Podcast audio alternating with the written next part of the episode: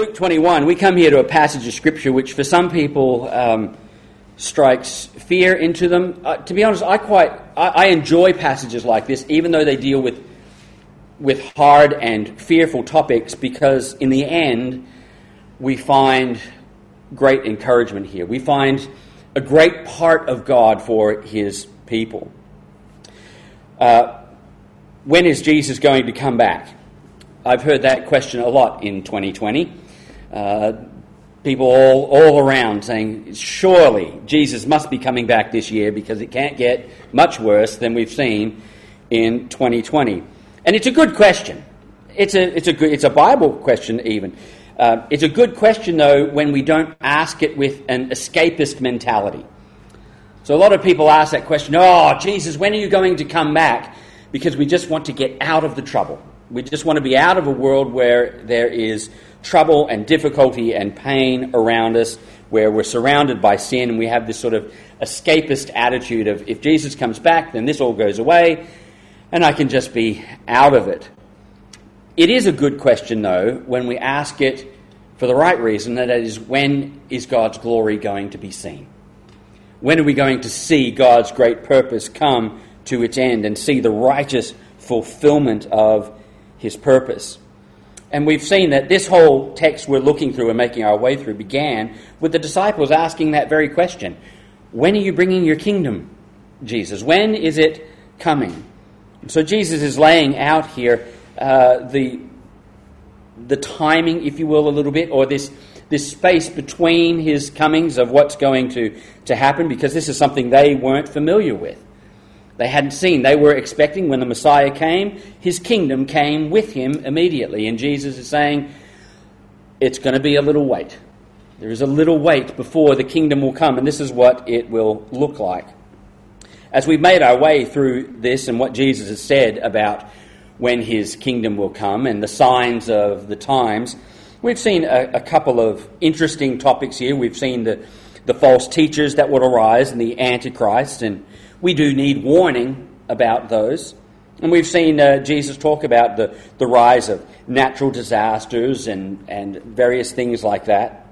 And often those first two topics, um, Christians like to, to delve into those in, in many ways because they hold a lot of interest and curiosity.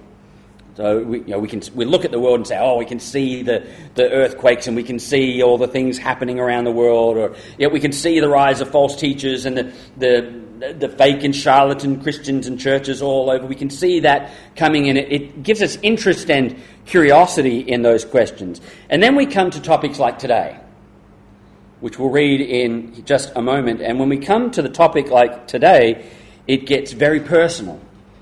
It's not just theory, and it's not just about curiosity or interest or knowing what's going to happen.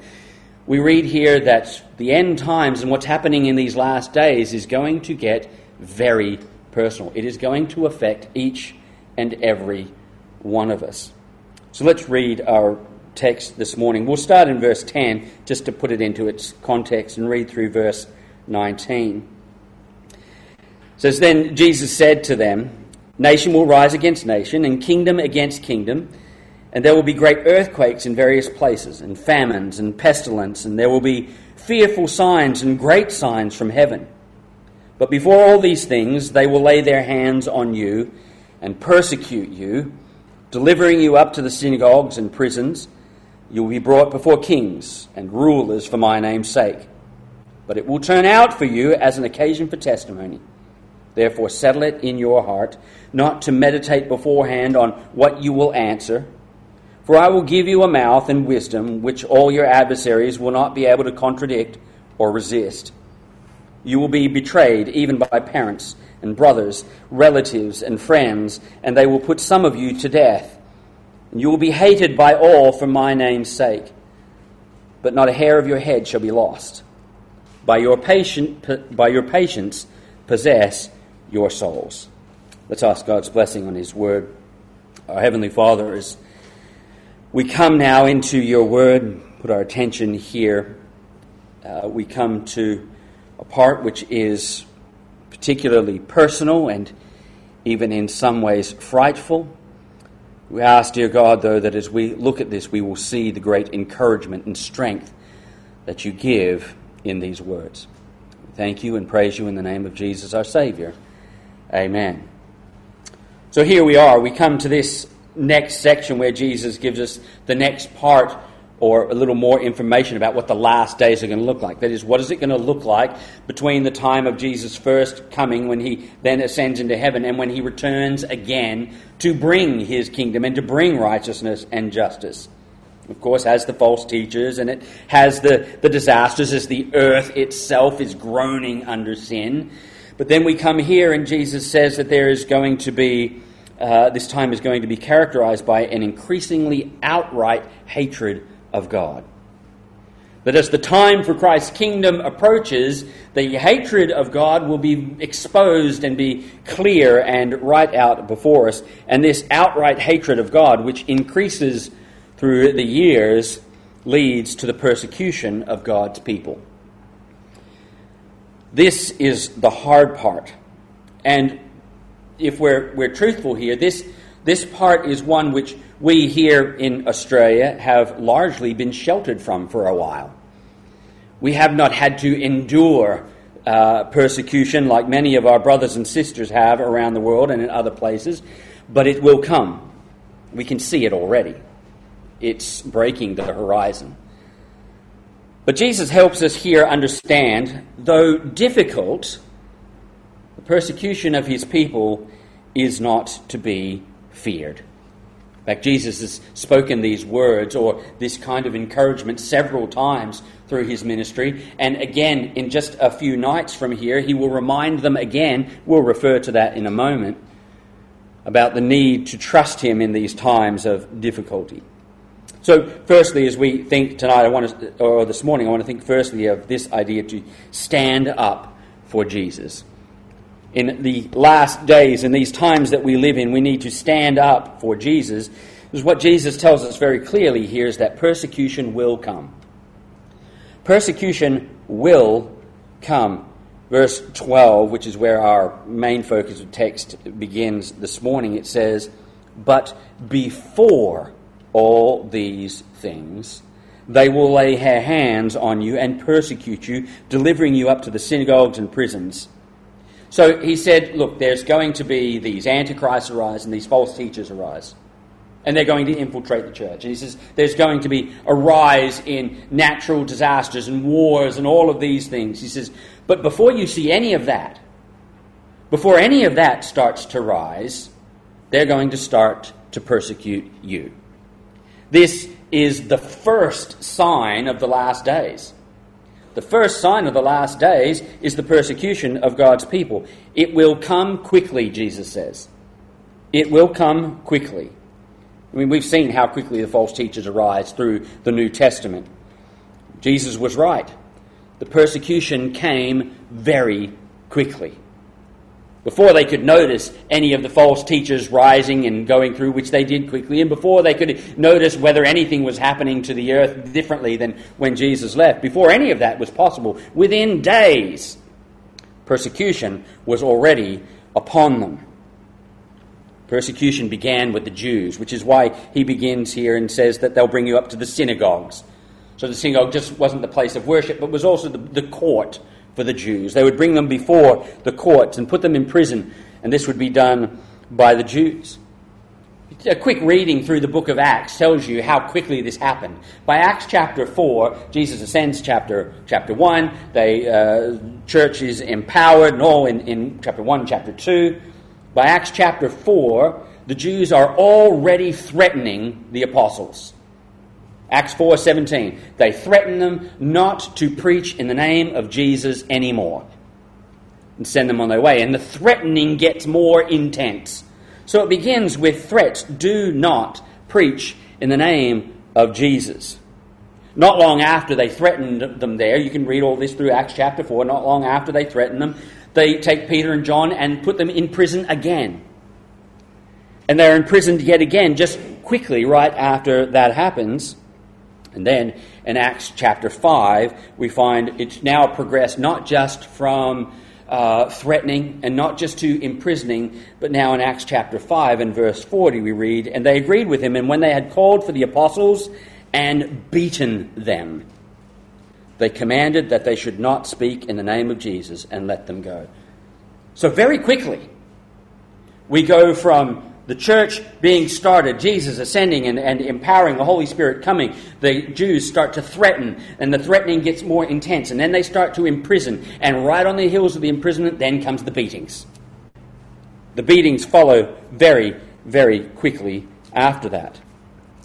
The persecution continues to escalate and escalate very, very quickly, so that by the time we get to Acts chapter 7, we find uh, in Acts chapter 7 the first Christian martyr, Stephen. It says in Acts chapter 7, verse 57 Then they cried out with a loud voice, stopped their ears, and ran at him with one accord. And they cast him out of the city and stoned him. And the witnesses laid down their clothes at the feet of a young man named Saul. And they stoned Stephen as he was calling on God and saying, Lord Jesus, receive my spirit. Then he knelt down and cried out with a loud voice, Lord, do not charge them with this sin. And when he had said this, he fell asleep. So, in a very short space of time, we go from Jesus leaving, threatenings, the threatenings increase to imprisonings, the prisonings increase to beatings, the beatings very soon become killing. Persecution came very quickly. Jesus was right in Acts chapter 8. We read the end of Acts chapter 7 there, but then in Acts chapter 8, we find just how intensely this grows and how quickly this grows. In Acts chapter 8 and verse 1, it says, Now Saul was consenting to his death, that is the death of Stephen. At that time, a great persecution arose against the church which was at Jerusalem. And they were all scattered throughout the regions of Judea and Samaria, except the apostles. And devout men carried Stephen to his burial, and made great lamentation over him. As for Saul, he made havoc of the church, entering every house and dragging off men and women, committing them to prison. So now it's not just one or two, it's not just the apostles, but now they're in everywhere. If you know the story of, of Saul's life, who becomes Paul, at the point where he becomes Paul, he is on his way outside of Jerusalem now to spread the persecution to the rest of the world. It quickly moves. It's interesting, we read Acts chapter 8, and we see that this man, Saul, is the one who wreaks havoc in the church on one of his journeys. You can read about it in Acts chapter 9. He is saved by the glorious grace of God. And as it turns out, Paul, who uh, changes his name to, then becomes on the receiving end of this persecution. In 2 Corinthians 11, he says, From the Jews, five times I received 40 stripes, minus one. Three times I was beaten with rods, and once I was stoned. Persecution was a characteristic of Christianity well before the end of the first century. So even before the fall of Jerusalem, which we'll get to in a few weeks, which was AD 70, so somewhere in, in the range of 65 to 69 uh, AD, we have these words recorded for us in Hebrews. Others were tortured, not accepting deliverance, that they might obtain a better resurrection. Still others had trial of mockings and scourgings, yes, and of chains and imprisonment. They were stoned. They were sawn in two, were tempted, were slain with the sword. They wandered about in sheepskins and goatskins, being destitute, afflicted, tormented, of whom the world was not worthy. They wandered in deserts and mountains, in dens and caves of the earth. This, all within, within the, a couple of decades of Christ leaving. How quickly the persecution came. It came quickly, but it will also come or stay persistently. Comes persistently. The persecution, see, uh, Jesus tells us here that it be, would begin in the synagogues and, and the prisons with the Jews. But then he continues, and says, You will be brought before kings and rulers for my name's sake. So the persecution would then spread outside of the Jews. It would no longer just be the Jews persecuting the Christians, but then it would become the world persecuting the Christians. And once the, the Jews started, then it would continue under the Roman Empire. Acts chapter 16, we see Paul is imprisoned in Philippi by the Romans for preaching the gospel. Though Jesus' words here are directed primarily to the apostles, the truth has continued through the ages. Like the pains of birth, which we've seen in other aspects here, they seem to increase through the ages. Quickly, in AD 64, Nero is ruler of Rome. A fire breaks through Rome, and because he is hated, he tries to blame the fire on the Christians. And they become persecuted in Rome. He himself has per- Christians persecuted in his own courtyards. The next uh, ruler of Rome, Domitian, would have this, the, the persecution spread outside of Rome itself and reach into Asia Minor, which is where John, the apostle, would be exiled to the island of Patmos. And it would also seem that Antipas, who was probably a pastor in that area, was killed also. Following Domitian was Trajan, under Trajan, the persecution was slightly less, but the great church father Ignatius was martyred under Trajan. Then comes Marcus Aurelius. The most famous martyr under his rule, though there were many, is Justin Martyr. Following him is Decius, and with Decius, the persecution spreads empire wide. So, not just in pockets and not just in Rome, but it spreads throughout all of the empire. Then comes Diocletian in 303 AD. His was by far the most violent persecution of the Christians, spreading throughout the great kingdom. After him, there is a temporary ending of the persecution under Constantine with the Edict of Milan in 313 AD. But that only shifted the persecution to a different place. From there, the Roman Empire is no longer the main pusher of the persecution, but from there and through the Middle Ages, the Roman Catholic Church will be the persecutor of the genuine Christians throughout the world, killing thousands. Thousands since have been killed under communism and Islam and secularism. It is estimated that through the centuries, 70 million Christians have been martyred Two thirds of those, so two thirds of that number, 70 million, have been martyred since 1900. So the largest percentage of martyrs in Christianity has happened in the last 200 years. Since 1990, more than 100,000 Christians are killed every year. Persecution came quickly, and it came persistently and it seems only to be increasing, growingly increasing. Why? Why the persecution? Because the world hates Jesus. Jesus reminds us here on two points in his, his statements here in verse 12 and verse 17 that the reason we will be persecuted is for his name's sake. God's people are persecuted because they don't like Jesus. Why are we persecuting? It has nothing, why are we persecuted? It has nothing to do with us. The persecution doesn't have really to do with the people of God. It has to do with Jesus. On the last night, so just a few, a, a night or two away from where we are here in Luke 21, Jesus speaks to his disciples before he's going to die.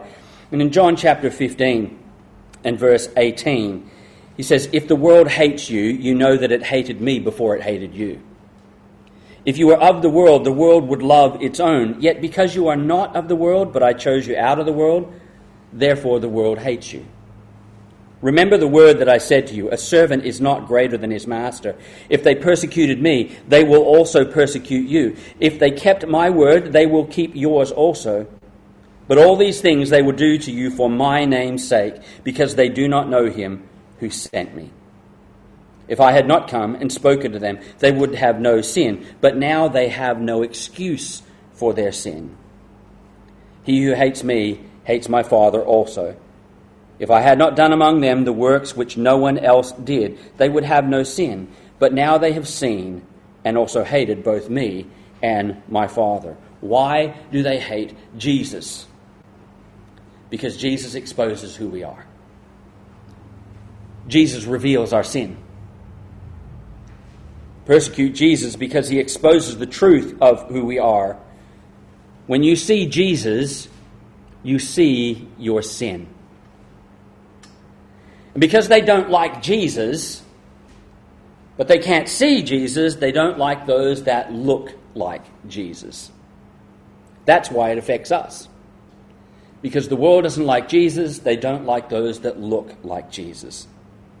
Because not only do we proclaim Jesus' message, we also pursue to live like Jesus, to become more like him. Paul says in 1 Corinthians 11, verse 1 Imitate me as I imitate Christ. That's why we're so often called judgmental or self righteous or hypocrites. Because we're pursuing not to be like what we were, but pursuing to be like Christ our lives have been transformed to look like Christ. We live as lights in a dark world. Matthew, Jesus tells us in chapter 5, verse 16, Let your light so shine before men that they may see your good works and glorify your Father in heaven. That is, when people see you, they should see God. And we know that when people see God, they see their sin, and when they see their sin, they are filled with hatred. So stand up for Jesus. Why? He will stand up for you. He will stand up for you. Verse 13 of our text in Luke chapter 20 continues But it will turn out for you as an occasion for testimony. Therefore, settle it in your hearts, not to meditate beforehand on what you will answer, for I will give you a mouth and wisdom which all your adversaries will not be able to contradict or resist. You will be betrayed even by parents and brothers, relatives and friends, and they will put some of you to death, and you will be hated by all for my name's sake, but not a hair of your head shall be lost. Don't worry about the persecution. Don't worry about the persecution. The temporal pain brings eternal gain. Jesus says in verse 13, But it will turn out for you as an occasion for your testimony. In 2 Timothy chapter 1 verse 8, Paul says, Therefore do not be ashamed of the testimony of our Lord, nor of his prisoner, but share with me in the sufferings for the gospel according to the power of God Persecution isn't easy to endure, and Jesus isn't saying it will be and never expects that it will be. In fact, what he tells us here is the persecution that will come on Christians will hurt deeply. It will be deeply painful, and not just physically. It's not just about the physical, whether you're, you're killed or, or tortured. It goes beyond the physical pain. In verse 16, he says, You will be betrayed even by parents and brothers, relatives and friends, and they will put some of you to death. He says, Those you love, those you long to see saved, may even turn against you. So Jesus is not trying to paint it over. When he says that don't be afraid of it, he's not saying it's going to be easy, but rather he's saying it's going to be deeply painful, terribly painful physically, emotionally. But what Jesus is reminding us here is he's reminding us to look beyond our suffering, look beyond the pain. Like everything, God can use our suffering for eternal good.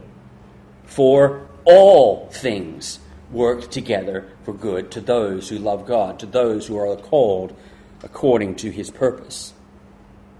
Your suffering for Christ becomes a testimony of Christ. Your suffering for Christ amplifies your voice, it makes your voice for Christ louder. Christian apologist Tertullian wrote of the martyrdom of Christians and the persecution of Christians this way. He says, The oftener we are mown down by you, the more in number we grow. The blood of Christians is seed this, it spreads, it grows. And this is exactly what happened to the early church. Roman uh, in, in uh, sorry Acts chapter eight, when we, we read of of Paul or Saul at the time persecuting the church, it says as he persecuted them, they spread through the whole world preaching the gospel. The gospel went with them. So Jesus reminds us here in verse 14, therefore settle it in your hearts, not to meditate beforehand on what you will answer. To set your mind on other things. Persecution is part of the Christian life. It's part of being a Christian, and it will increasingly be a part of our life. But Jesus doesn't want you to spend your time fearing it or fearing how you're going to handle it. He doesn't want you to spend your time going, What will happen if I get captured or if I get persecuted? Will I keep my faith? Will, will I say the right thing? Will I have the right words? He doesn't want you wasting your life worrying about what's going to happen in the end. So settle in your heart right now, settle in your mind right now I'm not going to worry about that. I'm not going to think about that. I'm not going to be bothered about what's going to happen if I get persecuted or when I get persecuted for Jesus Christ. Don't worry about what you'll say or what you'll do. When the time comes to stand up for Christ, He will stand with you.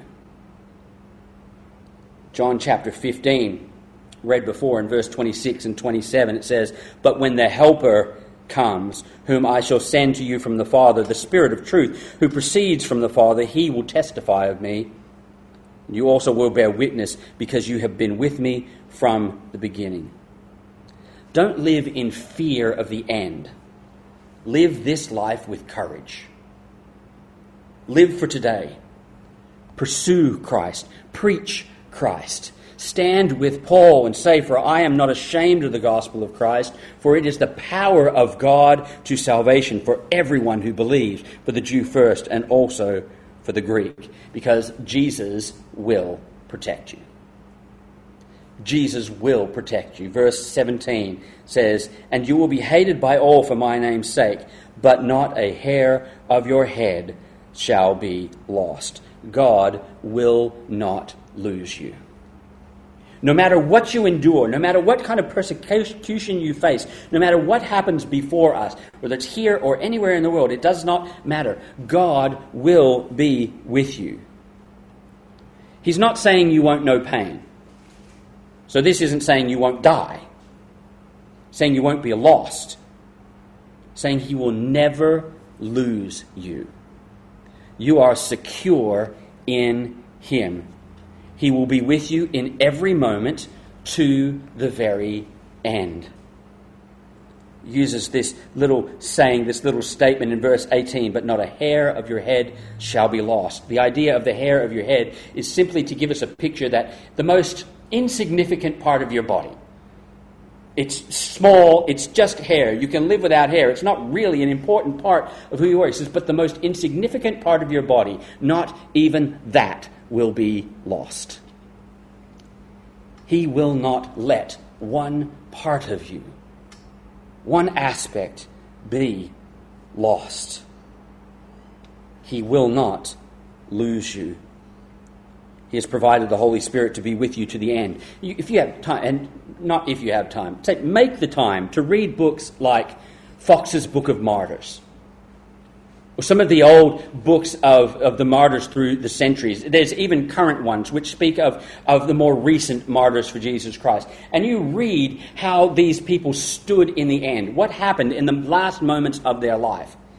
And they have remarkable strength and remarkable courage, saying remarkable things because God was with them to the very end. To the very end. Like Stephen who could stand there being stoned, pray to God, asking for forgiveness, and seeing the glory of God. He will not let you be lost. John 10, verse 28 And I give them eternal life, and they shall never perish, neither shall anyone snatch them out of my hand. True believers can't be lost. True believer can't lose. You believe in Jesus Christ, you cannot lose. No matter which way it goes, you cannot lose. It's like Paul said For me to live is Christ, and to die is gain. To live here is to live for Christ, to proclaim Him, to light the way for others to see and know Christ. To leave this world is to be with Christ. There is no downside. It's all up for the believer. Sure, there might be some pain, but there is no downside. Some are afraid of dying, but not the Christian. We know what's beyond death. Some are afraid of how they will die, but not the Christian. We recognize what pain we endure here is light affliction compared to the glory that awaits. Paul said it like this in 2 Corinthians 4 For our light affliction, which is but for a moment, is working for us a far more exceeding and eternal weight of glory. Don't live this life with a siege mentality. That is, the world's out to get us. Live this life with eternal perspective. We have one opportunity to serve Christ in this life. Don't waste it fretting about how it will end. Persevere to the end. This is one reason why the gathering together and being part of a church is so important. In John chapter 15, which we referred to a couple of times this morning, just before Jesus is about to, to remind them of the persecution that will come and the strength that they will have in the persecution, before he enters into that, he gives them these words These things I command you, that you love one another. Before he speaks to them about the persecution that comes, he prefaces his words with love one another. As we love one another, we strengthen and we encourage each other to live fully for Christ in this world, to stand up for Jesus together. In a world which hates Jesus and which turns that hate onto the people of God, we need to love one another. Stand up for Jesus with me, and I'll stand up for Jesus with you and He is standing with us. Let's pray. Our Heavenly Father, we thank you for the encouragement that you give us. You never gloss over the hard parts and paint a rosier picture than what they really are to impress us or to ease us in. You give us the truth. You tell us that to be a person of God, to be a child of God, has bountiful blessings, but also brings with it difficulty and persecution. But you are quick to remind us that you are never away from us. You will not lose us. You will give us strength to the very end, and then we will see glory. So help us, dear God, as we look into our world now we see in our own society persecution on the horizon. Prepare us for it. Strengthen us to the task. Dear God, help us not to worry about it, but to trust you and to proclaim your name in this world. Thank you and praise you for these things. In the name of Jesus Christ, our Savior. Amen.